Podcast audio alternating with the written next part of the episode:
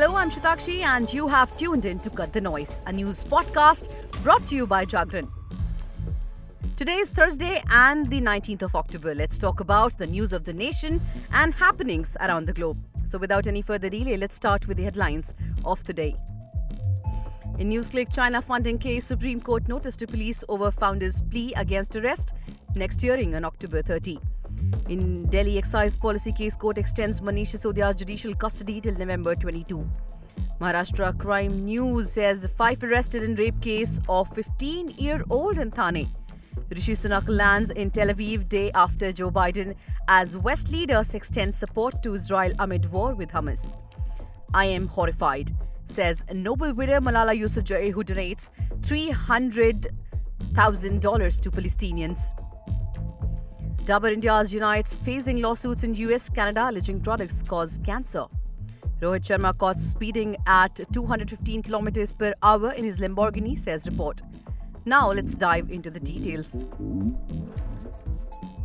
The Supreme Court on Thursday issued notice to Delhi police on pleas filed by NewsClick founder and editor-in-chief Prabir Purkayastha and website's human resources head Amit Chakraborty challenging their arrest under Unlawful Activities Prevention Act, that is UAPA, over alleged Chinese funding to promote anti-national propaganda.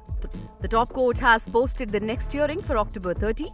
A bench of Justices B.R. Gavai and Prashant Kumar Mishra issued notice to the Delhi police and sought its response by October 30 after senior advocates Kapil Sibal and Devdutt Kamath appearing for Purkayastha and Chakravarti respectively said they are in jail and please be heard early. Moving on to next national news, the Avenue Court on Thursday directed counsels for accused persons to inspect unrelied documents in the Delhi excise policy case at CBI headquarters. The court adjourned the CBI case in Delhi excise policy till November 22. The court also extended the judicial custody of Manish Sisodia till the next date of hearing. Special Judge M.K. Nagpal has directed counsels to inspect the documents from 2 to 7 pm on every working day at the CBI office as per the schedule drawn according to the convenience of the counsels. The court also directed the counsels to email requests to the investigating officer. Thereafter, the IO shall make a schedule for the inspection of documents. The court directed the CBI to supply the hard copies of the second supplementary charge sheet to one of the accused. It further directed the agency to supply the soft copy of the second charge sheet to some of the accused.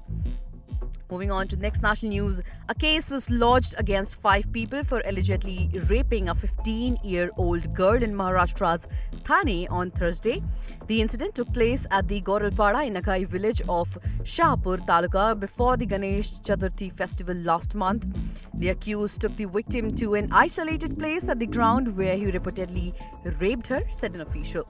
The incident came to light when the victim filed a complaint on Wednesday, following which the Shahpur police registered a case against the five accused under relevant sections of the Indian Penal Code and the Protection of Children from Sexual Offences, that is POCSO Act. Further investigation in the case is on. Meanwhile, four out of the seven accused in the rape case of a 16 year old girl were arrested in the Thane district of Maharashtra on Monday. The incident took place on October 2 in Bhivandi, town of Thane. Moving on to the international section, UK Prime Minister Rishi Sunak arrived in Tel Aviv on Thursday to extend his condolences to Israeli Prime Minister Benjamin Netanyahu for the October 7 Hamas attack and engage in discussions regarding the Gaza conflict.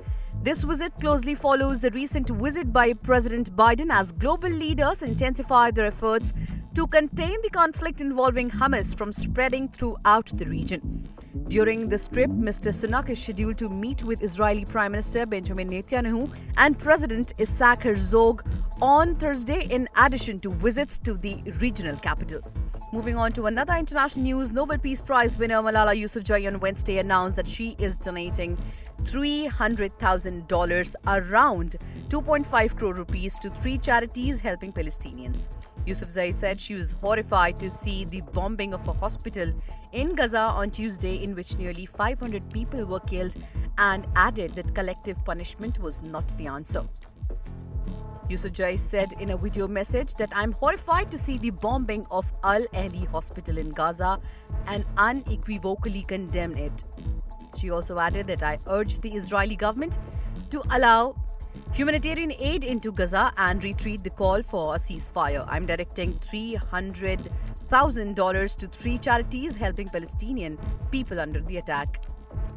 Now, news from the business section Dabur India said on Wednesday its subsidiaries were among companies sued in the US and Canada by customers alleging that the use of hair relaxer products has caused ovarian cancer, uterine cancer, and other health issues. Currently, the case are in the pleadings and early discovery phases of litigation, it said in an exchange filing, adding the allegations are based on unsubstantiated and incomplete study.